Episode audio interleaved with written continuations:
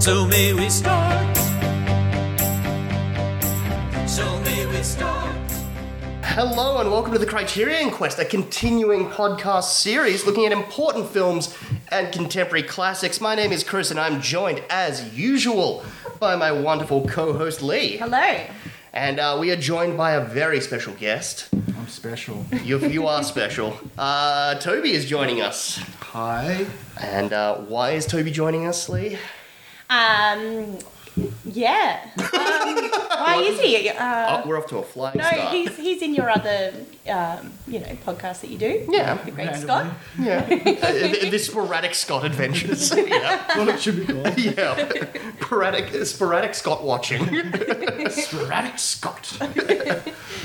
Uh, no, well, Toby's joining us because we're doing a very special episode where we're looking back at 2021, some of our favourite films And others. and That- others. that we yeah. saw. it's, this is our uh, annual wrap up episode. Mm-hmm. Um, this is going to be the first episode we're putting out for quite a while as well. We're coming back after our little bit of a end of year break while Lee was off, um, you know, finishing up school for the year, and I was hectic with my work. And it's it's good to be back recording. And in that meantime, we all watched a fuckload of movies. Yes, I'm really proud of myself because last year we did this, I'd, I'd seen like a few, and this time I really feel like I put in the effort and saw a lot more. Yeah. I mean, last year was tough because it was the first year of the pandemic, and it's just like, eh. Mm. Whereas, like, 2021, it's like, oh no, we're kind of, we're old hats at this now. we're Yeah. used to it. I And know it's how to like- sit on the couch and watch a lot of movies instead. Yeah. And I think also knowing it was coming up, I really forced myself to watch a lot. But we've actually just come from the cinemas. Yeah, yeah. Out of a um, kind of, uh, I came up with the idea of I saw what I uh, I ended up being my favorite film of the year at the movies uh, the other day, and I thought, you know what, fuck it, I'm gonna drag these two to go see it as well, and then we'll record right after. So we'll get into more of that one, I think, later on in the episode. Or do we want to? Mm-hmm. Might as well just start. Let's get into Let's it. just dive into it straight away. Uh, my number one film. Oh yeah, we'll also say uh, heaps of spoilers in this. Yes. Um, I'll do my best to kind of categorize stuff in the episode description with some time codes. So if you want to skip ahead to some stuff, uh, avoid some spoilers. We'll give you some Yeah. info there of where to jump around to if needed. Uh, but right off the bat, my number one film of 2021, Licorice Pizza. Yes, and that's what we just came from seeing at the Astor this Ye- morning. Yes, yeah, a, a brisk 10 a.m. session. Yeah, that was brisk. Yeah, Way too early. for me. yeah, Still half asleep. yeah. And we had some polarizing views. We did. So obviously, I fucking loved this movie. It was the second time I watched it. Um, I almost loved it even more the second time. Yep. Um, It was yeah. boring. Yeah. like I said, we've got some polarizing views. Yeah. Um, so Chris sort of gave me a rundown before I saw it, and I was like, I am not in. This sounds boring. I don't want to see it. And Yeah. I've just come from watching it, and I fucking loved it too. High fives.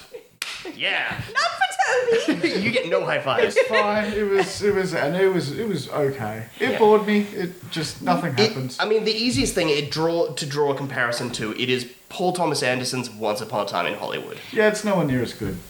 It's interesting because I think because you did give me that rundown, it helped me sort of relax into the film a little bit more. And I think if you hadn't have told me what you did, I might have probably not uh, haven't enjoyed it as much. So do you Yeah. want to?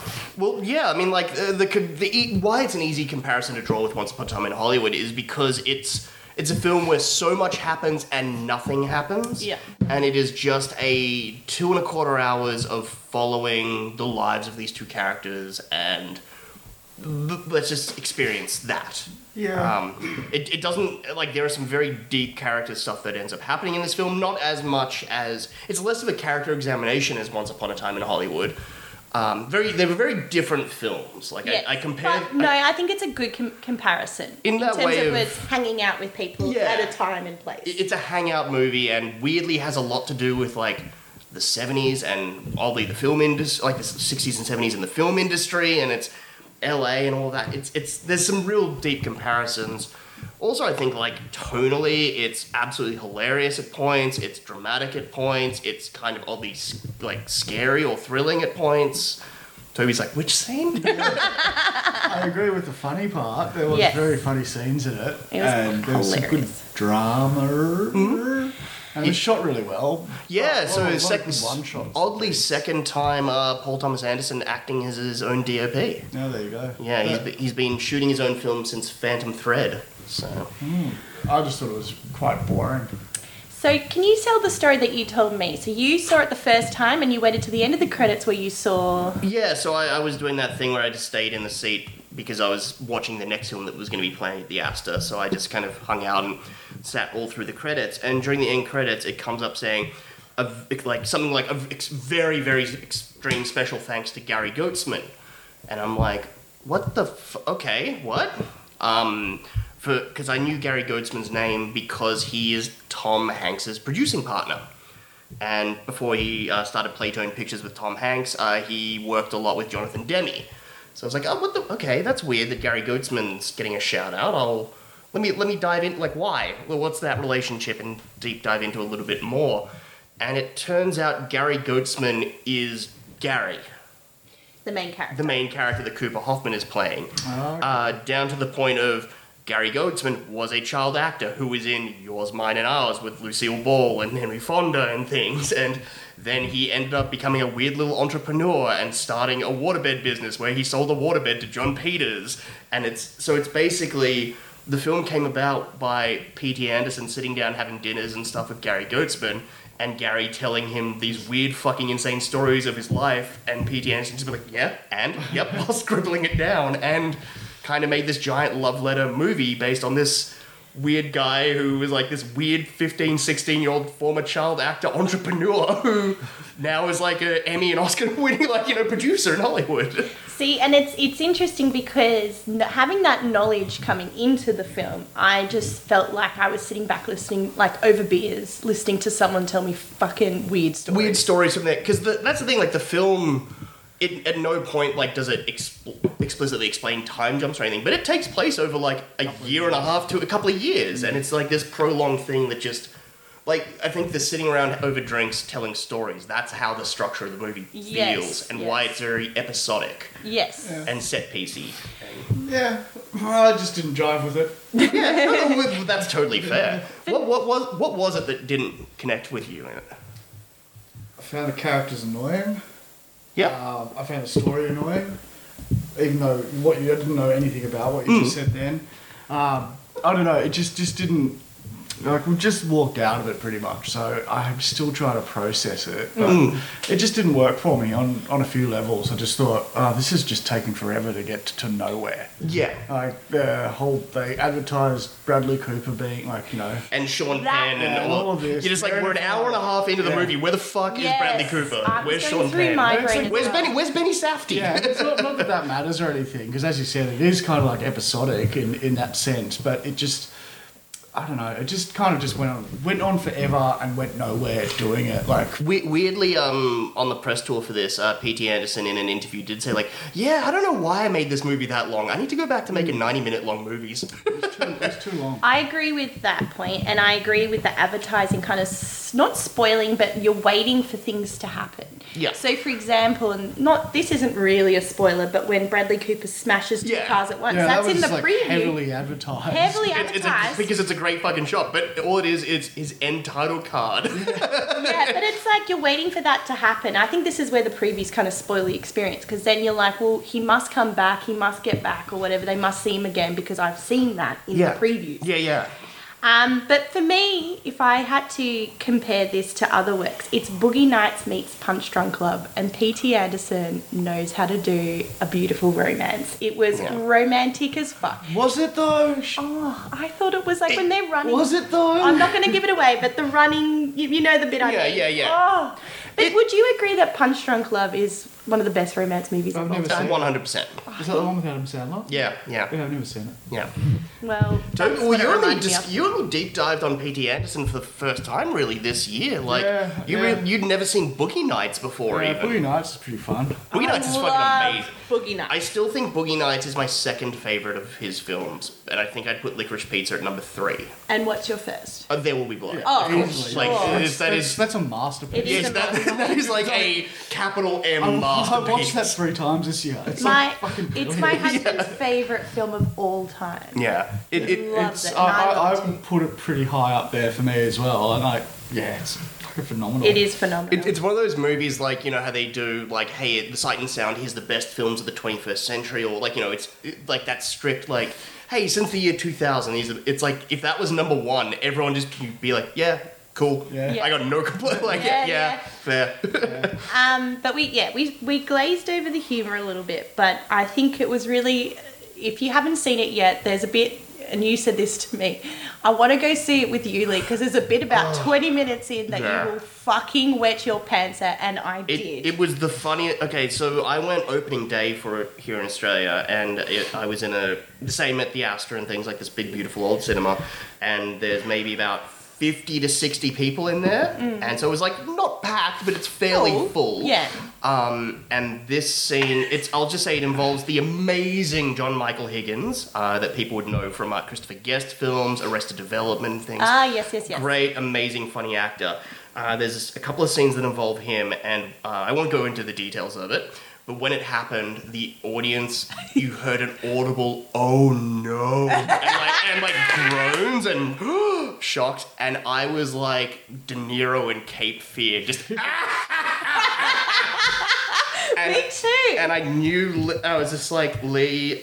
There's one like this one scene, and it's early on. It's like even if you're like I don't know about this movie, it's gonna win you. So last night you're like, all right, let's do this. We'll go at 10 a.m. and then we'll record. And it was that that got me over the line because Yeah. I don't know. This, the, the thought of this film, like, I was like, nah, it sounds boring. But then you're like, all right, all right, all right, I'll take your word for it. And you were bang on. It is- I wet myself. it is the point where you're like, and it, it comes at such a crucial point because that way, u- up until that point in the film, you're like, what's what, what's the tone of this? Is it a drama? Is it a comedy? Like what is? And then Wow. that scene happens, And and, you you know- are like.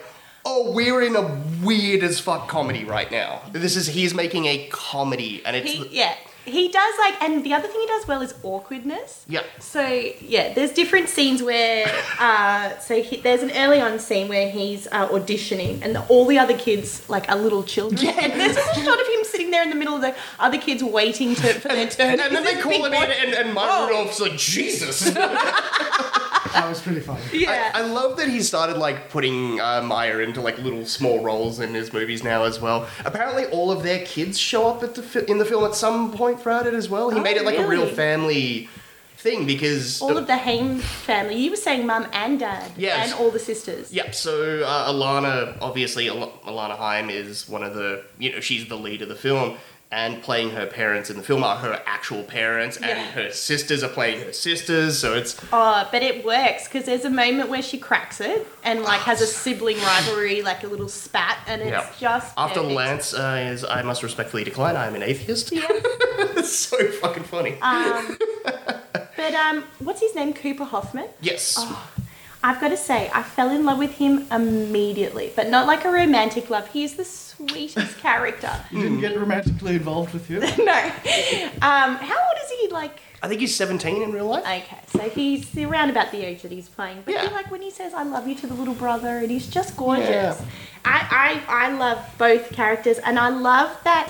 Um, I don't know. I was thinking like an almost famous level kind of relationship between the two leads, where he's a little that's, bit a, that's like a good comparison to draw. he's like a little like whatever and she's like you know confident but no at, he he holds his own and she has so many insecurities and if she's not putting him down then she's chasing after him it's a really interesting combination relationship because it could have so easily been this bumbling like you know little It- boy tr chasing after this woman but it's Yeah. not that there's an equality to it i It, don't know it's one where, and it doesn't become, uh, again, spoilers, ob- obviously, um, it doesn't become romantic until, like, essentially the last shot of the film, and after, like, years of, like, a, a large chunk of time has passed, and it's no longer, you know, it, gr- it's in a more grey area legally wise. But Yeah. it's the thing about them, and, like, y- you saying it's a, uh, it being such a romantic film, like, I, I agree, but romance in the sense of like it gives you that warm, nice feeling because it's, there's nothing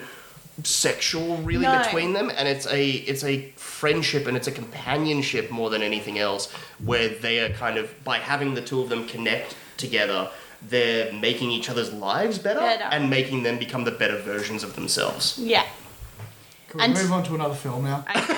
No, I just also want to bring up. I think the. Uh, the 25 minute chunk with uh, Bradley Cooper as John Peters, who is incredible in the film. Fucking nuts in the he, film. he plays coked out real well. Um, but uh, and then leading into the truck sequence, I think like That was pretty phenomenal. yeah, it's who the fuck knew P.T. Anderson was gonna pull out a Wages of Fear, Cluzo, like that. You know that whole sequence. That's fucking incredible and like edgy as seat thing and the way he incorporates that like it's this brilliant set piece but then it also informs so much into the characters and like why she then shifts and changes what she's doing and it's it's fu- like the scene of her sitting on the curb just like Watching what the little fuck boys, we, like yeah. we could have done like Yeah, that, that was yeah. fucking insane and Yeah. then like yeah it's it's such a well structured and beautiful little story Yes. I, I think it is it- it's my number one film of the year i you loved said it that you had some like backlash story for me. oh yeah there's a weird fucking discourse going on online about it how people are like Pedophilia. yeah it's the dumbest shit in the world Because, well, we could jump into another film because there's another film that sort of looks at that, and you made a comparison about. Oh yeah, well it's it's basically I saw a great meme where it's like, you know how it's one thing like taking all the bullets like shielding something else, and it's like okay yeah it's licorice pizza is getting all the brunt of the dumb idiots online just being like this is pedophile like you know glorifying pedophilia and blah blah blah. Meanwhile, Red Rocket is sitting right there. Yeah. Which is a film literally about grooming an underage person into the porn industry. yeah. Now, I And haven't it's seen just- this. Have you seen this, Toby? Nah. Nah. So, It, it- don't get me wrong, Red Rocket is fucking great. I loved Red Rocket. Um, it made my top twenty-five. Um, but it is it is despicable. Like it is it is a despicable. Like that's the point of the film. He's like a Tasmanian devil of horribleness. The character he comes in like a whirlwind back into Texas, and everyone whose lives he like interacts with, he fucks up and makes everyone's lives worse. And then he's like and just leaves. Yeah, it's been making a list of a few like YouTubers that I watched. Watch like it was some bloke's number one as well. It's really fucking good. Um, I say that as a fan of Simon of of Sean Baker's previous works. I really liked um, Florida Project, and Tangerine is amazing. So I don't think I've, s- I think I've seen one of them.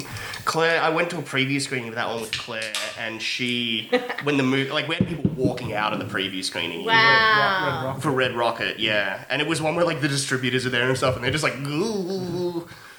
Jeez. and it was one where like I said, like it's weird that we saw this in like a giant like shopping mall multiplex. Like it, they're bold to be putting this out on a wide release. but um, yeah, when we left the movie, Claire's just like that was not funny. And I'm just like, Wow. I mean, it was, but it, they marketing it as a broader comedy than it is, and it's just like yeah, it's pretty fucked up. it's down and dirty. It's shot on 16 millimeter. It's, it's an odd little lovely film. I. It's, it's a mean, nasty, fun one. Now, do we want to talk about a film we've all seen? What about the Last Night of Soho? yeah, you watched this last night, Toby. Last night I watched. Last night. Yeah, yeah. This is one where Lee and I went and saw at the British Film Festival quite a while ago, Yeah. um, and you didn't dig it. Okay, here is some context to that.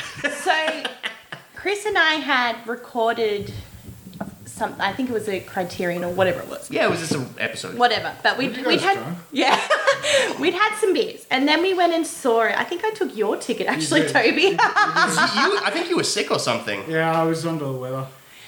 Um, so been drinking for a while and then drank some more and drank some more and then watched this. And I would say eh, seventy percent of this movie I loved, and there is a chunk in the middle that I did not. I just was like meh. It, it definitely dips in the middle.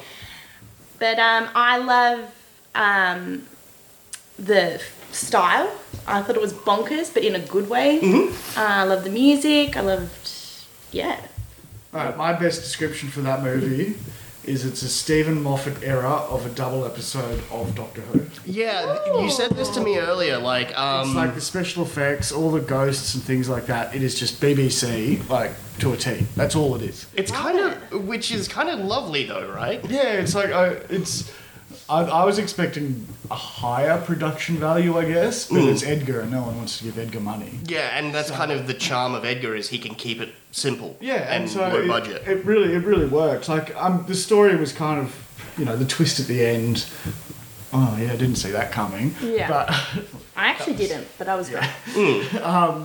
But like Matt Smith was great in it. Anna Taylor Joy, is it? Yep, yep. And the other chick as well. She's phenomenal in it. Uh, but yeah, it just felt like a, a double length episode of Doctor Who. Like that's literally what it felt like. And I missed Doctor Who because Russell T Davies is a fool. But uh, I, I, I miss those kind of like it's it was cheesy. Like Yeah, that's what Yeah. it's. It's unabashedly being that it- kind of It, fun. works though. Like that's it's not going for anything special or anything like that. It's going for that, and I think it pulls it off really well. Yeah, it- it's weird. Like I think the comparison to Doctor Who or like a double episode, I think is so great because it's very. it- It's like that low budget kind of slapdash kind of effort, Yeah. behi- not effort, like you know production behind it, gives it that real like classic British Yeah. style to it. It's so British, like it's Yeah, so British. unabashedly so. And then it's like you, ma- it's like Edgar, like and a little bit of the Hammer horror movies as well, where it's like, let's like use lighting to make shit creepy Uh, some, of instead the, Love some of that. those mirror effects. Yeah. Like, Yeah. that was just fucking hell. Like I had to rewind it and watch it again because it was just how, how did you do that? It, Like, it's him doing the whipping his one dick out for the shot. practical effects. Like, Yeah, the, the one shots as well, like they're Yeah. Um, just so good. I, I really, I really dug it. Like I've been putting, I've been putting off like watching it, and then just finally, you know, last night, Hmm. why not? um, it, it, it's Edgar kind of mashing up those styles with also his clear love of Brian De Palma movies, and it is like watching Dress to Kill or Body Double or one of those ones. Which I know, Toby, you're not. The, the, you watched a whole bunch of them because of uh, with Gawley and Rust this Yeah. year, and you were like, I don't get. You were like, I like Brian De Palma when it's Mission Impossible and Untouchables, not when it's Sisters or Body Double. like, yeah. Yeah, Whereas I'm the op- I love his like weird schlocky kind of Yeah. yeah I think it see for me in terms of the schlock or the cheesiness or the whatever. I it, it started sort of I don't know a better term to use, but more highbrow, and then it became schlocky at the end. And I love a good schlocky ending.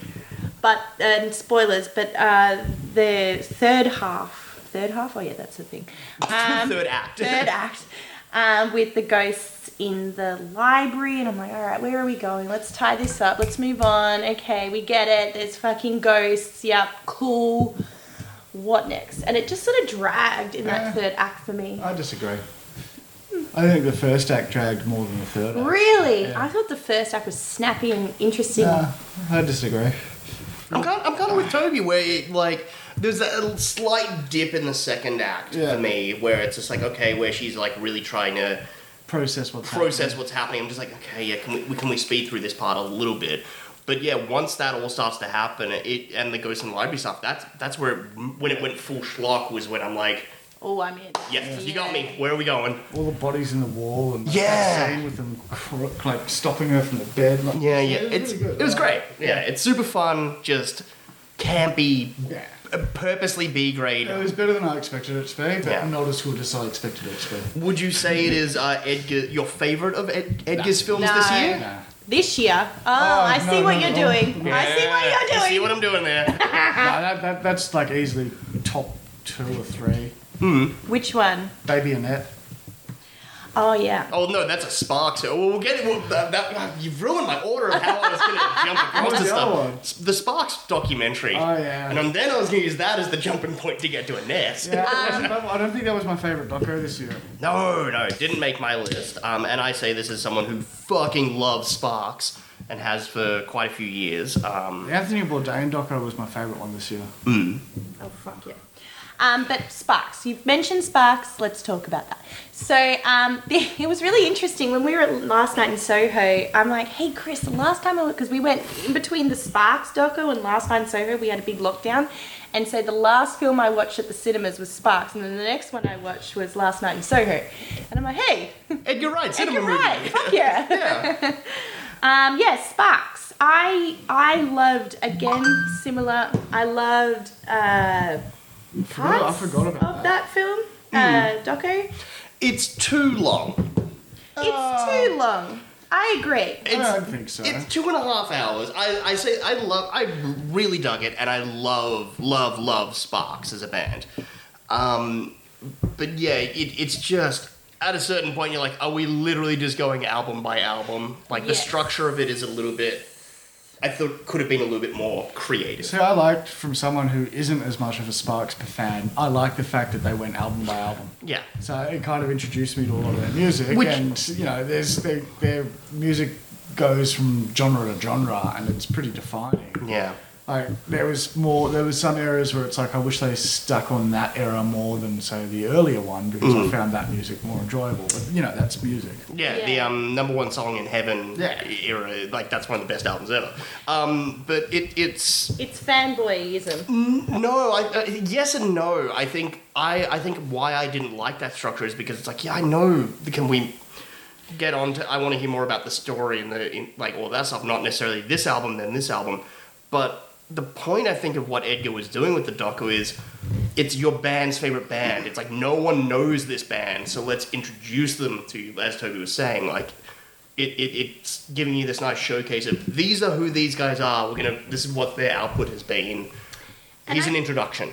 And I think um, a lot of these uh, docos that came out, because I've got a whole bunch here, which we won't get into, but about, you know, uh, important figures or famous people, and then you have the doco about them. So, I, for example, I watched the Tiger Woods, I watched um, The Tina Turner Tina one. Turner, like heaps of heaps of heaps of things. So uh, the thing is, is that when does it cease to be a documentary in the way that it's explaining their life, and then when does it become a film in that way, in in, in keeping it snappy and interesting, and Yeah. and you know like it, that's the that's the the balance of um, these sort of docos about important figures because Hmm. do we want a good film or do we just want to know about these people? Yeah, and do we that's wa- the interesting it- balance. entertainment versus informative. Um, yeah, exactly. And I think Sparks was really well made and it had some really interesting sequences and then it just dragged on that tad too long about let's inform people about this band and Yep. it ceased to be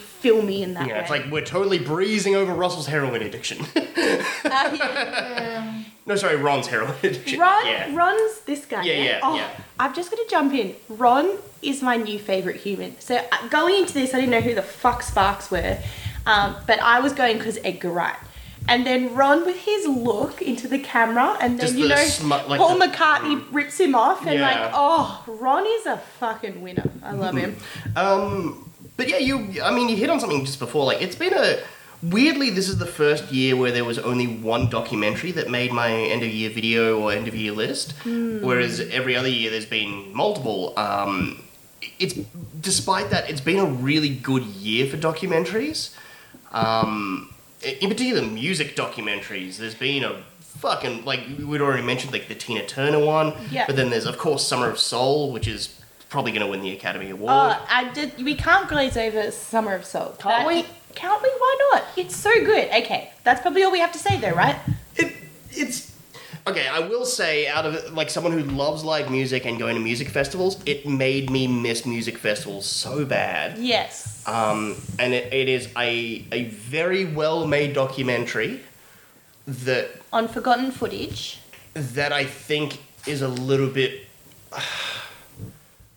i don't know think it knows what it's doing or trying to say correctly like in, in, in the most concise way Okay.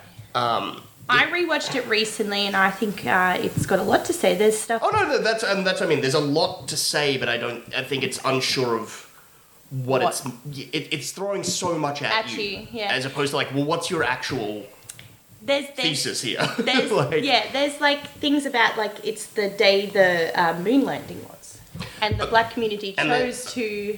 But it, he- here's here's my big thing as well. The documentary does a very subtle thing where it's like early on, it's like, oh yeah, this ran over a month, but we're gonna present it as if it was It's over a day. Yeah. Do you know that there's a does, lot of some. Yeah.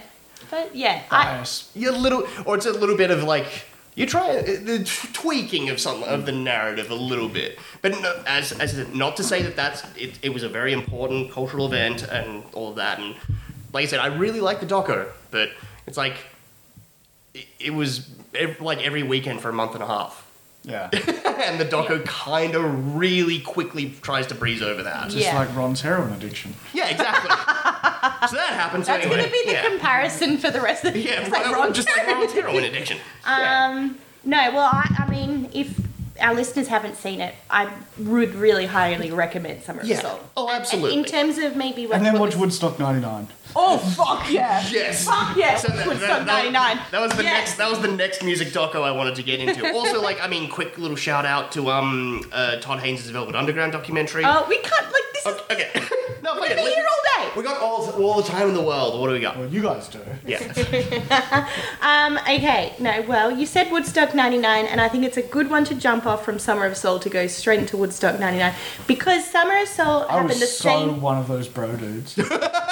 in '99 or now, still. Both. Yeah. But Woods, uh, Give me something to break. Rocks. Summer of Soul, Kid Rock. the whole thing was that it happened at the same time or the same summer as the original Woodstock. So Mm. it's like the black Woodstock. And then uh, Woodstock 99 is a documentary about people in the 1999 trying to recreate Woodstock, but it being a very different time and place. And Yeah. different music, different people, and it's a lot of white, privileged. And you're like, ah, what? Young. No, no, no wonder Fight Club came out this year. like perfectly Yeah. addressing this angst. angsty, entitled, aggressive Douchebags. Oh, douchebags. There's, I just, I was there for the music, okay? all right, I want everyone to be honest right now. Who had a Limp Bizkit album? Oh, of course. Yeah, we were born in the 80s. Of course we had Olympic. Like, we were teenagers in Chocolate the. starfish and the hot dog flavored water. I thought Limp Bizkit was a shit. I still like Limp Biscuit. It- Me they, too. They have a song, I, I think about this often, weirdly. Uh, at least once a week, I think about this. That on that Chocolate Starfish album, there is a song that opens where it's like this, like this Rolling? first breakdown, and then on the mic, Fred is like, "You're my this song's for Ben Stiller. You're my favorite motherfucker." Just like, what? I- like once a week, I think about this. It, there's a song, a Limp Bizkit song that starts with a shout out to Ben Stiller. Oh, He's his favorite fuck yeah. motherfucker. Yeah, it's so weird, and I think about it often. but but it's it's it's really interesting because there's an element of uh, how it got uh, put together and where they decided to h- hold it, Mm. and uh, it's on the tarmac of an airport, and so it's just hot concrete and, people- no shade. no shade, No water. No. no water. water. Um, the kids are like trying to be Woodstock in the '60s and like playing in mud, and they realize well, they don't realize, but then it's like, it's like Portaloos have fallen over and they're Yeah. fucking running around and shit. There's uh, a lot of sexual abuse. In fact, there was um, Too much. There Too- was yeah. uh, uh, one of the I ladies guess who Any speaks. sexual abuse is too. Yeah, yeah, One lady exactly. started a thing about it, like years, you know, were you Yeah. this happened to you at Woodstock, and but also the organisers refusing Yeah, to understand that's what was the best, going on. best part That- about that doco is that organizer just fucking losing his shit. Yeah. Mike, Michael Lang, Yeah, where you're just like, called oh out. wait, because he was always presented with Woodstock as being like this wonderful man who brought. It's like, oh no, you are a fucking Yeah, you are. corporate dickhead. yeah, shit. but Yeah. even Woodstock, uh, the original Woodstock, was a bit of a shit show. Yeah, Um, of course, yeah. wasn't a well put together festival, but yeah, really interesting. And I think for us being, um, you know, we were too little to go to that at the time, but Oh, no. And we also wrong remember the country, music. wrong country. Wrong country, but we remember that music, and so we It- can be like, "Fuck, were we listening to that? Ah, shit." The thing that I thought was so interesting, it's like we're, we're trying to recreate the idea of Woodstock, yet that's the lineup they chose, and it is so. They're not. They just. Looking back at Woodstock, the original Woodstock, where it is a giant variety of music and artists that all happen to be popular at that time. Whereas for Woodstock 99, it's like, let's just go for what's popular, not like the variety. Like, and I I guess that also speaks to what the zeitgeist was at the moment, where it was one style of music. I don't think you And- can but really- then it. Mainly, it's just like the fact that you have a three day festival and there are only two female artists. yeah. Yeah, shit like that, where it's like, yeah. And the music genre is like, I don't think that's a fair comparison. Like, Oh, but it's it's also like when you only when you program I get the- a certain I get the- style of music, you yeah, were but it's a- again, it's like I don't think, I don't think that's really like, comparable. Like, Oh no, I'm just saying. I'm just saying. Like it was more the it, the, fil- the that's what film. The, everybody- the that's what everybody docu. was listening to at that, at that era. So, like, what do you s- like the general popular shit? You're trying to sell tickets because that's first and foremost what they're trying to do. I'm Yeah. not defending this event. Oh no, no, but that's that's what I'm saying. Like that, Yeah. that's that's what I mean. Like that's what I found interesting was that whole section where it broke down why we're choosing these artists and what went into it, and it and it's so very clearly showing that it was corporate thinking as Yeah, of opposed to an actual They- curation of art. They broached that in the document. yeah, that, that's what I'm meaning. That's what I Something found. interesting was as they broached the the generation. It's not just the music. It's not just what they were listening to. There's a reason that music was popular, Hmm. and it's that you know entitled white young. You know, it's just feeding Bros. it bros. so many bros. Yeah. Uh, it, it's it's the most sickening film, I reckon. I've watched some fucked up shit, man, and Yeah. this got me like. you watched oh. T-Town this year, and that's more fucking Woodstock 99. Oh no, Woodstock '99 is way more fucked. You will Oh. be cringing in your seat. I, I do. I want to shout out though. Like, I would, fa- best part of the Woodstock '99 doco is how they would get celebrities to come out like in between the acts to be like the, all right, everyone, look after yourselves, be safe, hydrate. It's like, ladies and gentlemen, welcome to the stage, Rosie Perez and Stephen Baldwin, Stephen Baldwin. the worst of the Baldwins, The best was and and, Tim Robbins. and, and Alec killed someone this year. Fuck. Oh, I shouldn't be laughing at that. now, you, the other one you were saying that you wanted to jump off from before was Annette, which I haven't seen. Well, I've still got two more docos. We've got at, Oh, we I'll wanna go briefly, back to briefly docos. touch on them. Yeah, yeah. Might Okay. as well. Roadrunner, Anthony Bourdain. Yeah, let's get into that a bit because both of you guys loved this doco. Did you watch it? Yeah, yeah, of course I did. Yeah. Yeah, I thought it was great. Like I, I'm not, I'm not, I don't like food, um, but I love food. yeah, I don't. But like, He's a rooster roll boy. hey, there's nothing wrong with a bit of a rooster roll.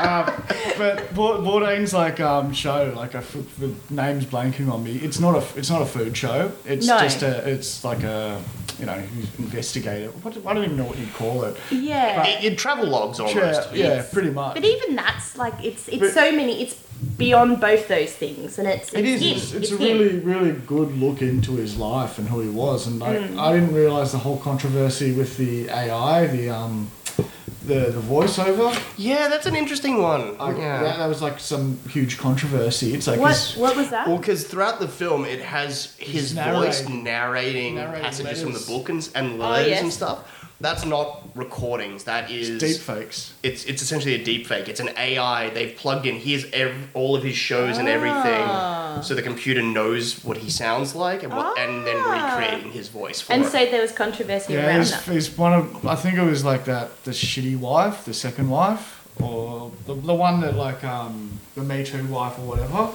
Um, oh, Asia Argento. Yeah. No, no, she wasn't the wife. She was the girlfriend. yeah, but- well, like her. I think she's the one that cracked it, or I, th- I think. He's got I- no I- right to crack anything. Yeah, but um, like Um, someone signed off on it. Like they wouldn't have done it otherwise. Yeah, and it's also, I mean, obviously, he unfortunately was no longer alive to consent to do anything like that.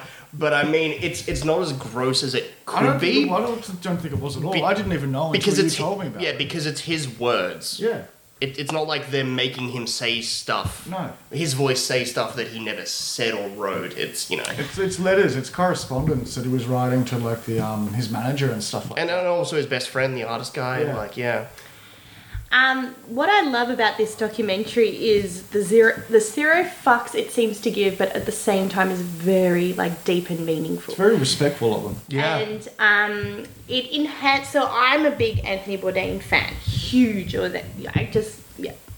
Um, but it enhanced the show for me. So since watching this doco, I've gone back and watched a bunch of episodes here and there, and um, the Vietnam one, for example, uh, which is mentioned as being a, a moment for him where he sort of, because he never travelled.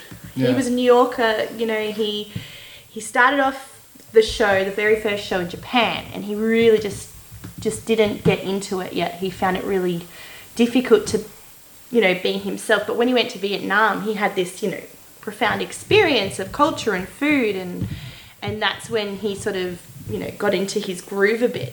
Then you go back and you watch that episode, and it just like enhances what's already been, which Yeah. is what I like about it. The other thing what I love is, um, and we know obviously this isn't a spoiler, but Anthony Bourdain kills himself. Uh, it is the most, it is the best thing I've seen tackling um, suicide yeah. in the way that all the talking heads, all the people in the documentary do not glorify it. No. There's even a scene where they're like, oh, Anthony, Tony would have hated if like we ended this with him walking off into the sunset on the beach. And they show that Yeah. as they're saying it. And then they end like a completely different way, which I won't spoil, but they're like, oh, it's just fucking stupid. It's I, I it's love on that a he has, whim. they have his friend like calling him a dickhead for Yes. killing himself. Yes, Yeah. I love that too. It's on a whim. You're feeling this thing, you do this thing. Hmm. But they they also bring up his depression and whatever he had throughout, so that it's it's It was bi- was it explained, but it's bipolar? not. Yeah, I can't. It's been a while since Yeah. I watched it, but I just remember like walking away from that doco going, "Yes, you did that right. That was done right because that's how it should be viewed. It shouldn't be viewed as what a hero he was. No, it's a fucking stupid move, and yeah, Yeah. Well, it's, it's Morgan Neville, the documentarian who made that film. Uh, he's he makes very fucking great and entertaining documentaries. Um, pre like uh, I'll run down some of his most recent ones. So, uh, 2018, he did "Won't You Be My Neighbor," the Mister Rogers documentary. Uh, before that, he did uh, "Best of Enemies," the Buckley versus Vidal, which is an amazing documentary. And then he won an Oscar for "20 Feet for, from Stardom," the film about the Motown backup singers, Hmm. which stupidly beat "Act of Killing" for an Oscar. I say is he's a very like he's a very entertaining and engaging filmmaker and knows how to construct a well done documentary yes, and Very make well and make done. a subject matter engaging. I'll say. yeah. Yeah. And compared to all the other sort of popular people docos I've seen this year, that was by far my favourite. Did you watch doco. Straight Gang? No. Yeah. Do you want do you want you want to talk about Street Gang? Just quickly. Yeah. We gotta move on. Otherwise, it's gonna be like four hours long. Nah, I'm, I'm like, we could split this into two episodes if we need to. yeah. Street Gang was amazing. yeah. It uh, Street Gang or How We Got to Sesame Street. Yeah. Ooh. Yeah. What is it? Yeah, you. and I think I told you after I watched it. Like, as a teacher, you really should watch this. Like, the the way that they explain how when they set up the writers' room for Sesame Street, it's half old school comedy writers and half educators. And it's like you guys come up with the fun bits and the jokes, and then work with the educators on how you can then structure those to implement learning criteria and help Fuck kids. yeah. It's I'm amazing. in. Here's our Bible, and they show like the binder that they have of like here's, and and Claire's just like, oh yeah, this, this like knowing all of what they're talking about. I'm just like, that's amazing. You told me that, so I haven't seen it, so I probably shouldn't. be- But you told me that, and then I was like, oh my god, you know, I'm a prep teacher. I literally use Sesame Street all the time. Yeah, it's the best. We do a unit on um, weight, and we have heavy and light, and there's a Bert and Ernie thing where. Um, Ernie's got a feather. He's like light, and he's like Bert, can you go lift that piano? Yeah. And then Bert like collapses on himself. He's like heavy. yeah, it, and yeah, the, I mean, Burton, like they bring up in the doco that like Frank Oz and Jim Henson should be considered among like the Abbott and Costellos, Yeah. like the Laurel and Hardy's, like them as a partnership and a comedy duo. Like, goddamn. Yeah. That was really good. There's so much stuff that I didn't know that it was responsible for, and like how hard it was to get that show up and running. I love. I think I got a text from you just halfway. Um, I knew you were watching, it, and you're just like, "Wow, Georgia sucks." the state. And they wouldn't show it because Because- that state wouldn't show it because there were like it was minorities. integrated. It was. in It was. There An, it presented an integrated community. oh no. were black, Spanish, Puerto Ricans, Mexicans, like No. all. but, but, but then, but then I Muppets. love how it's like the because that it was PBS, it was public broadcast, and so the PBS stations in uh, Georgia were like, mm, I don't know about this. So NBC and CBS, like the actual networks, were like, well, fuck you, then we'll put it on. Oh really? Yeah, Um, that, that's in the doco. Yeah, so a until PBS is like, all right, fucking fine. Have your utopia. it's really, it's really good. Really entertaining. It- It's one of those ones similar to um, "Won't You Be My Neighbor," the Mister Rogers doco, where you're like, Which I liked much more than the Won't You Be Ne- My Neighbor one. I Yes. like Sesame Street more than it, but it's a similar kind of doco where you're like, I'm waiting for the other shoe to drop. You're like, and then it all went bad, but it never I like comes, that. and you're just like, oh no, this is just a. People could just be good, and it's kind of need that these Yeah. days. Um, just before we move on from documentaries, I do just want to say the one that made uh, my li- my end of year list, and not just that, I think I put it as like number six for the year, um, and number five, five or six for the year. Uh, Flea. I, we won't talk about because neither of you guys have seen this. Um, all I'm going to say is, listeners, the second you get a chance to go and see Flea, please, please do. It is an incredible piece of filmmaking. Amazing documentary. Uh, it's the animated one about human trafficking. Please go and watch it. It's fucking incredible. And which festival did you see it at? Uh, it was the opening night film of the Queer Film Festival. Yeah. Um, so it's got obviously a lot going on in it. It sounds to me like one of those ones where it's not a, a documentation of a life, but more of a film. It's definitely a documentary. I- i- It's a bit of both. It's a, it's a man sitting down and telling his story for the first time ever, and it's about you know fleeing Kabul in like the late '80s, early '90s with the uprising of the Mujahideen, while also the young boy dealing with his sexuality, and it's it's it's fu- it's fucking incredible. And it's one of the most, I mean, at least from what I've seen, um, the most in-depth and personal stories of what it is li- as someone who like multiple t- it took him and his family multiple attempts through human trafficking to escape and it's it's telling you intimately this is what step by step you have to go through and what that ordeal is like and it is fucking incredible um, Yeah. but yeah anyway annette toby Yeah, that movie was good. good what are you talking about Um, it was phenomenal. It was like one of my top three this Yep. year, pretty easily. Um, number two, I think. Um, it was just fun, all time, all all round good time. see because we we originally had tickets to go see I've this- seen I saw that twice in a week. Yeah, well, that, that was one where like I I was so surprised because we when the film festival was going ahead, MIF got cancelled like a week before MIF was going to start, and Mm. Yeah. it was heartbreaking. And we had all of our tickets ready and stuff, and that was one I know because I was super amped for. Yeah. Because sparks and everything, and it was also one where um, because of my work, I'd been able to read the script for it a couple of years ago and had heard like the sample songs and stuff for. it. I was like, I'm so I cannot fucking wait for this movie Yeah. um, and we bought tickets for it, and it was one you were like, I'll go see it, I guess. I don't like musicals. I'll just go because, sure. I do not like musicals, but they're just not really my jam. Yeah, but it was one I know. It was like the two that at Myth that we had tickets for that you were kind of like, I just got tickets because you were like, you're so amped for this one that I might as well. And it was Knit Ram and Annette. Yeah. And then for you to turn around and just be like, so that's the best film of the year. I thought was. Sec- second best film. Yeah, well, I think at that point in time, it was. No, no, this is even after, like, because I, I saw that after. what your number one is, which Yeah. we'll get to later. yeah, we'll keep that a secret. we don't Um, want to but spoil. no, it was it was fantastic. Like Adam Driver was crazy good. Uh, w- when is he not? Um, Yeah. And then the Muppet, like, well, the marionette, like that. I didn't even know that was a thing, Yep. and that just made me piss myself laughing.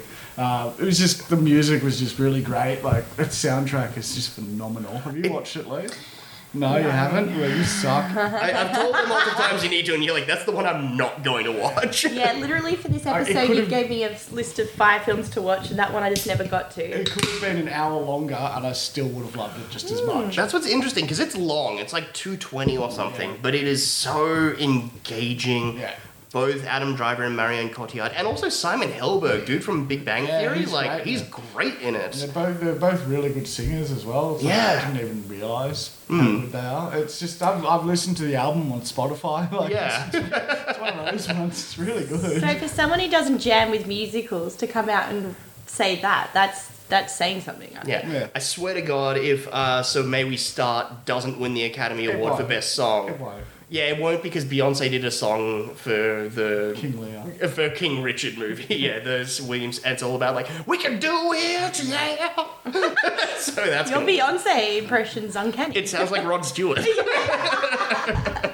Yeah, I, But really, yeah. I really love that movie. Like it's just a sweet. It's not even sweet. it oddly is though. Like the way it, it's it's a du- it's so funny and s Yeah. but also so dark. Yeah. Um, and such a wonderful.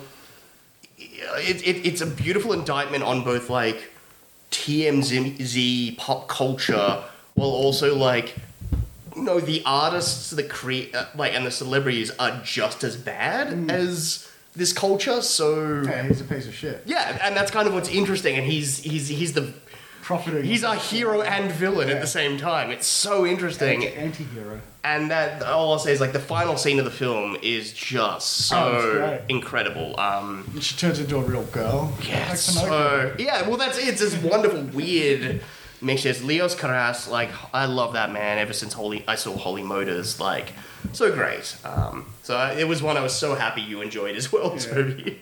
I really dug that one. Um, it's not a documentary, but I know you both really like it. The Bo Burnham. Oh, inside, yeah. Um, I technically put that as my number one. I mean, I did the thing with my end of year list and end of year video where I was like, here's 25 films and Inside as well. Because people will get angry or whatever. But um, yeah, Inside is fucking phenomenal. Yeah. Uh, what, do you, what else do you say? It's Bo Burnham, like It- it- it's- Bo Burnham wrestling with his mental health. And, During also- lockdown? During lockdown, and it's one where I think it was so beautifully made. As It was well. either the New Yorker or Time Magazine wrote a piece on it saying like this is the first great piece of art to come out of the pandemic Hmm. that perfectly explains and exemplifies what everyone went through and what the mental state was and what this is what it was like. Yes. And that's amazing that he was so succinctly able to create something. And it, it's and the way that it flows from like, hey, it's like light and fluffy. We're doing some like here's me with a sock puppet and white woman's Instagram and Yes. silly fun jokes into just like the decay, slow decay of what it was like to be in a pandemic and lockdowns. It was it was amazing. It's a beautiful piece of art. And I think what Toby was mentioning as well, the the way it's made. It's very simple, but there's things like with the light of his phone and Mm. say a mirror ball, he creates like a, or like a projection on a wall. That's, Yeah. It's you know creating a feeling or a or you know which at the end of the day it's just him in a room. Yeah, ha- and the fact that he wrote, directed, shot, edited it himself. I mean, obviously, a lot of I mean, um, we're, we're pretty biased though because we're pretty big fans of Bo. big so- fans, but even so, it is it's a monumental piece of filmmaking. I mean, obviously, a huge shout out, and a lot of the credit goes to the color timers and the people that did the color correcting on that Oh, and things for okay, it to yeah. help accentuate all of Yeah. that. But and I think even he gave ended up giving those two guys that worked on that um, executive producer credits on it because it's like you guys helped you, you get a lot of credit behind what made this so great. So you don't just get like color timing by or like you know it's you know you you, you deserve credit as well. So. Yeah. Well, I guess nobody was pretty good. Nobody was really fucking fun, right? Yeah. Did you watch Nobody? No. Nobody is the Bob Odenkirk John Wick movie. Oh fuck no! Yes, I really wanted to watch that. It's really fun. Um, that all that was on my list for quite a while. I think it made I, I did my top twenty five, and then I did like here's an additional twenty five, and that's definitely on there.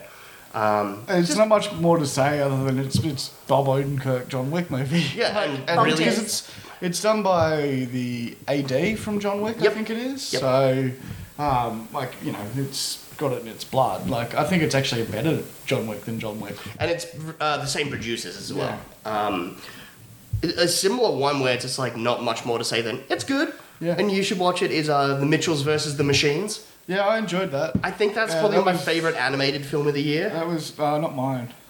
Oh, okay, yeah. No, I, for- actually, I forgot about that one. Yeah, S- actually, no. It's, uh, yeah, it's, no, it's like my third favorite. Actually, strike that from the record. Um, but yeah, Mitchell's versus the Machines, really fun. Check it out. Um, Jingle All the Way is a piece of shit. What, are you just looking through your what you watched recently? That's, Is that even a 2020? no, that's like a ninety-five. That's a fucking film. I know that film. That's an Arnie film. Yeah. Arnie I, and I, gave, Sinbad. I, I gave Leprechaun back, um, back in the Hood five stars. That says a lot about you. the beta test. That was a good one. That was a good one, Jim Cummings. I I always get excited when Jim Cummings makes a film. Um, Does one a year. Y- Pretty much, yeah. I think he's getting ready to do another one at the moment. Um, That's he good. put up on Instagram like they just uh, something they do in pre-production is they re- get everyone to sit down and they record the script as if it's a podcast, like Yeah. an audiobook, to get a sense and help with the storyboarding and stuff. And they've just done that for their new one. So. It wasn't as good as the other two that he's done. Um, Wolf of Snow. Snow Hollow. Snow Hollow. And what's the other one? Oh, um, Thunder Road. Thunder Road. Thunder Road is best. It but This is. was this I think would be better on a rewatch, Yeah, it, it, it's the which thing. I have yet to do just yet. Yeah, it- it's what beta test is really fun and engage. Like he, he's such a good, weirdly a good actor. Yeah. As well, That's why I was so. Well, I think he writes his roles for. he knows his lane, Yeah. which is why I loved when he popped up. He's the first person to get killed in the new Halloween movie. In I Halloween haven't- I haven't Kills. watched that. Yeah, I'm just like, what the fuck? Jim Cummings is here. um, but yeah, that one's really solid. Yeah, just looking through what. Oh, I watched Asperia for the first time. A 2018 film. I know that's not 2021, but like you know, Um, well, one that I saw that I really liked was Pig. Pig's incredible. Yeah, Um, it's so like I would. Had you not told me that you really liked it, I would not have watched it. I would have put it down as. It's a another- Nicolas Cage straight to video. What is this? Yes. Yeah. And I, I also really liked it. I thought it was very sweet It's and it- bizarre. it's a great little film that it's it's oddly quiet and measured Yes. are the words that I would use to describe that one. Where it's taking its time to like build this universe and this world that the film inhabits. And then there's a scene about half an hour into it where he or half an hour 45 minutes in where he goes to a restaurant Hmm. and talks to another a former chef, That he, Chef. and it is like Destroys him. oh, this movie is a mu- like this is great. Great, yeah. Like, and it's I haven't seen Nicolas Cage act like this for a while. I feel like any script that comes his way, he's like, sure. And then, like, you know, after a while, you're bound to hit a good one. Yeah, well, that's it. And it's also like you know, dinosaur bones and Superman memorabilia don't pay for themselves, so he's gotta he's gotta pay the bills somehow. Yeah. I got a good um, Australian film. Yeah. I don't know if it was this year. Like I think it came out this year, but it's saying 2020 on Letterbox. The Drive. No, that was 2021. Yeah, that came out in Yeah. March. The Drive was surprisingly good. It's really solid. Did you watch it? Yeah, yeah, yeah. It's a very self-contained story, but like Eric Banner is really fucking good in it, and it just yeah, it was so much better than I expected. Even though it's like very, you know, small country town. It- it- what happened? Like it's a good thriller. It's it's a good adult crime movie, like not enough, procedural yeah. thriller. Yeah. It's that's what's kind of great about 2021 was like obviously coming out like you know the back the pandemic years. It's giving a lot of opportunity for people to see fil- films made for adults, not films made for everybody. Like Yeah. Spider Man's, blah blah blah. It's a lot of little smaller films catered for a certain type of market. More people are seeing and kind of are punching through. Yeah. Mm. And The Dry, I think, is a great example of a genre that's like underserved, which Yeah. is adult thrillers. Yeah, and like just to And- or say, procedurals. Just to say, like you know, Maiden, Maiden Victoria, and all that kind Yeah. of stuff. Like, wow, I've been to that town, or you know, Yeah. Um, it's, it's just really nice to see. I mean, Help's being based off a very popular book here in Australia Is as it? well. Yeah. And then What's the book? The Dry. yeah. um, but yeah, no, The Dry is really great. Um, I would say there was a point in time when that came out, and for the first time ever in Australian cinema history, the top five films at the box office were all, were all Australian. Yeah, because nothing else was coming. Because out. nothing else, because we were the only country that was kind of open at that point. It was like February, like at the end of our summer. Yeah. And it was like all Australian movies at the box office. So Another Australian film, uh, Titan. that's French. I mean, uh, I always say that wrong. Nitram. Nitram. I always get those two mixed up because they make no sense to me. Completely different. yeah. Two words that don't have. Yeah. So Nitram. That's what I. That's the film where Martin Bryan fucks a car, right? Nitram. Nitram, yeah, which is the best Australian film of the year, I think. Um, You, it's. you were saying um, at the end. I mean, this is from Chris. That you're like, cool. I've seen it. I don't need to see it Yeah, I again. don't need to say it again. Yeah, I, I am in agreement with you, and um, if you are Australian, I'm sure you know what it is. Uh, Martin Bryant film. I think it, there was a lot of backlash around this film about. I uh, listened to uh, a podcast and they were saying it's unnecessary, it's too soon. These are things that were said about it. I am in disagreement with them. I think it's very respectful, and I can Uh, see their point. I was trying to tell Rusty about this. Like, I, I think I don't think the thing shouldn't be made. I think it should have been made, but I can see their point why a lot of people wouldn't want this to be made. It's not glorifying the person, No. but it, it, to me, it kind of seems like, and they're not, but it comes off that way that they're kind of giving an excuse or blaming it on mental illness, and you know that that's that's the case. He was fucked in the head, but it's like also, you know, it needs to be shown or it doesn't need to be shown, but they decided to show Yes. it. It's it's a real touchy one. It's hard to get across what you really think, I am. not what you really think. Yes, I really connected with this on multiple levels. First and foremost is uh, serial killers uh, become celebrities. So a lot of American serial killers, it's it's an interest of people to follow and find out and, and delve into serial killers. Um, a lot of serial killers become celebrities, and people will frequent and go to their places of where they've It's, it's, an, killed odd, it's an odd fascination for some people. but for um, Martin Bryant and for Australia, it's not so much. We're very different to, say, America in that way. And, um, and I think Martin Bryant has always been a topic of don't touch that, don't glorify him, don't do that. But I don't It- it's, think it's, this a, it's a film very does that. raw nerve. Yeah, we don't do that here in Australia. We don't glorify them. Um, Maybe we should. No, but I think um, the other thing for me is uh, that I connected with a lot, and again, it's I don't think it's excusing. I think it's explaining. And for me, um, I have a, uh brother with um, learning difficulties, and I know uh, he's quite a bit younger than Martin Bryant, but watching the scenes early on with the mother at the doctor's, and there's a scene where. "Mm, Does he really need medication, or do you need him to be on medication? That kind of dismissiveness of him and his needs, and Yeah. his needs were never being met, and and uh, it was a perfect storm. Gun laws were still, you know, we were still allowed guns at this point.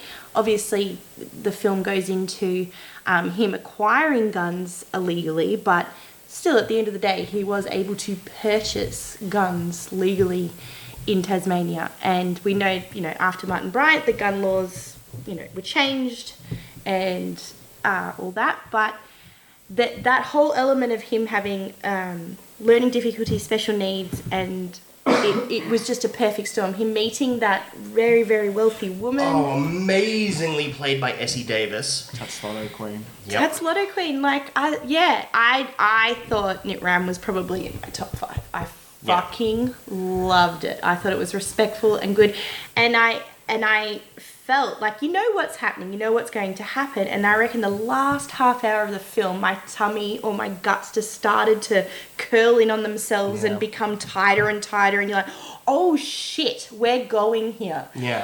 I actually went to um, Port Arthur earlier this year. Port Arthur? Port Arthur.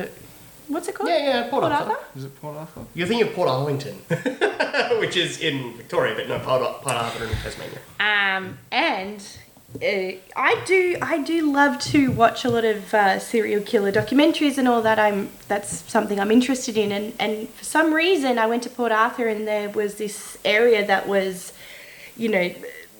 Where the massacre happened, and you can go in there and you can sit down, you can be really quiet, and you can, you know, Reflect. reflect, whatever you want to call it. And I'm like, why? What? What is this? And they're like, this is Martin Bryant. And I'm This- like, what the fuck? This broke my brain. Lee didn't know. I didn't know who Martin Bryant was. And I I'm didn't like, know about the motherfucker, we were 11 when it happened. Yeah, I I remember. remember the schools just stopping. Yeah, I was, and you and I, were just like, a I, I similar went school. there. I went there a couple of years later. Yeah. Hmm. I went to actually to Port Arthur a couple of years later. It was fucking like I still. I don't have fond memories. No, not fond memories, but still. Yeah, you remember. It's But strong I- memories. I remember, like, I was maybe in like grade five. You would have been in grade six, or Six? something. Yeah. And I remember being in class, and class stopped, and we turned on the TVs because, like, you know, was it full was. on, yeah. And so that I found it so interesting that I had you- no idea who Martin Bryant Yeah. was. So uh, yeah, so I go to One Port of Arthur the biggest, like, it was one of the biggest. Um, events in Australian history. no, in the world, Yeah. like Yeah, it was Mass one of the murder. biggest mass mass murders. mass massacres in the world. um, at the, at that time, like yeah, yeah.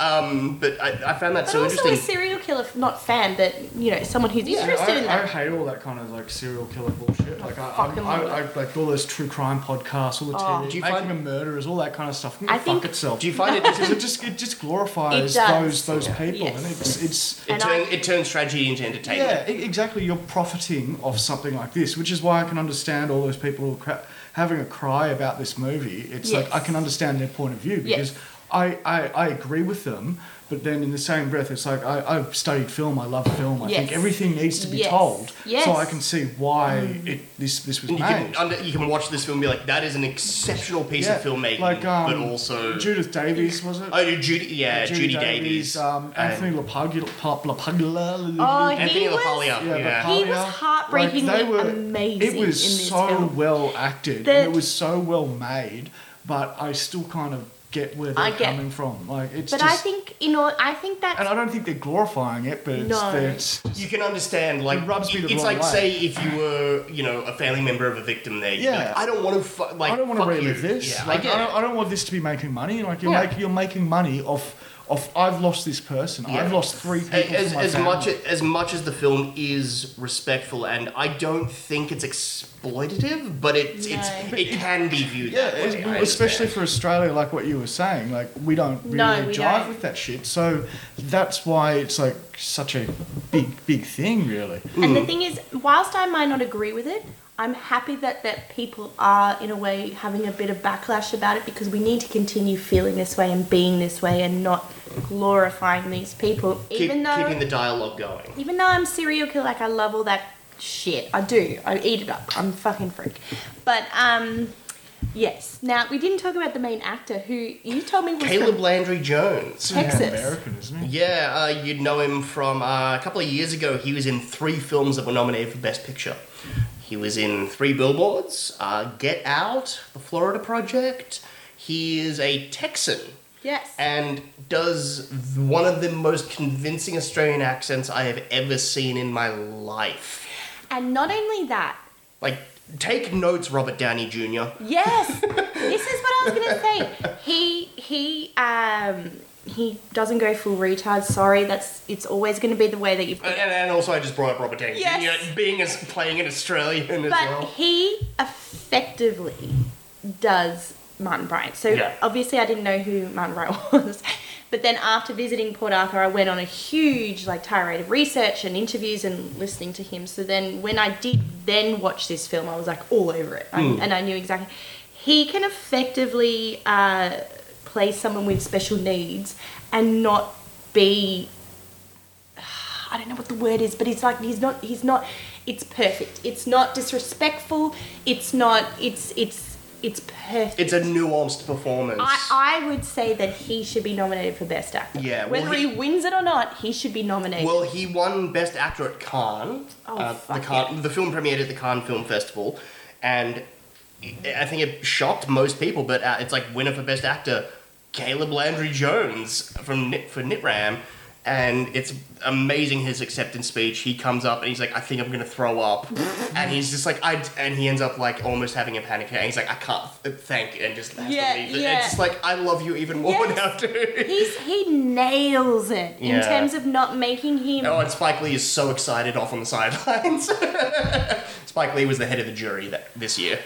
Is he the one that gave shit He- away? yeah, he, he fucked up and gave the gr- the Palm d'Or award first because they were like, "Can we give out the first prize?" And he was like, he thought they meant first, Mm-hmm. First prize. prize. So he's like, "Okay, the Palm d'Or," and they're like, "No, no, no, no, No, no, no, no, no. no!" And that was Titan. Yeah. The one I Which we- accidentally said before. But um, yeah, you're totally right. In I thought like while we've been recording, I'm like, ah, it would have been fun if we'd come up with like our own fake Oscars. Um, in my own like if we want to do it, like on the fly, maybe but, Yeah. like. I would definitely give Caleb Landry Jones Best Actor this year, 100%. and 100%. um, Judy Davis, I guess, supporting for playing Oh, the mother. that she She's broke incredible. my heart but the thing is is that there's something they capture something about the time like and the way people spoke about mental illness and all Mm. this sort of thing and, and and i remember it i remember it from my childhood and i remember the way people spoke at that time the tv shows they watch it's not, it's more than just the fashion that they wear It, it's it was something a about weird the snapshot of a time and place Time. where we exist, like we Yeah, were and it's- existing in conscious. And, and I like- just think like you know I, I'm I am a teacher Mm. and I know what it is to te- speak to parents who have got children with additional needs and they're like at this point in time they are like gun ho like what do we need to do come on let's go let's Mm. pushing me pushing you know all eh. and back then they're so ex- like oh yeah okay you know and oh, oh loved it didn't, Didn't you say you you work with someone who grew up in Tasmania and stuff and went ah to, yes I So- found this crazy. One of the teachers at my school, um, I was telling her about NetRam, and she goes, I will never watch that. I will never watch that. And I'm like, how come? Oh, Martin Bryant used to hang out the side of my school and fucking be a weird fucker. And let, let off let off yeah, fireworks. but more than that, more than that. Yeah. I think that But it, it's he like- was 'cause- fucking weird. But the fact that like she said those and it's like, oh, that's actually depicted in the film. It's like, ooh, okay. She was in Tasmania when it happened. Yeah. She was I think she was out of school by that stage, but she goes, That's the fucking guy. That's the fucking guy from my school. Like what the fuck? Yeah. And she's like, nah, I couldn't it's too uh, and it's probably the same thing with the victims, like me watching it, I'm so far removed from it. But people who were deeply affected by it, Mm. just like, no, no, no. It's too, it wouldn't matter how good the film is, it's Yeah. too close. Yeah. What about Bad Trip? That was a great movie with Eric Andre. All right, on that incredible note and suggestion from Toby, we're actually going to leave it there for this little episode. Um, when we re- sat down to record this, we ended up recording for about three, three and a half hours. Um, so instead of uh, just kind of throwing this all out there as one mega long episode, I'm going to break it up into two parts. So we're going to end it here for uh, part one. And then uh, part two of our look back on uh, the best films of 2021, I'm going to put out in maybe uh, three to four days' time. Just give you guys a couple of break, uh, days' break in there. But um, again, thank you all for listening. And um, like I said, uh, look across your feed in a couple of days, and we're going to follow up with part two of our look back on some of our favorite films. And maybe we're going to kick things off with some of our not so favorite films of 2021.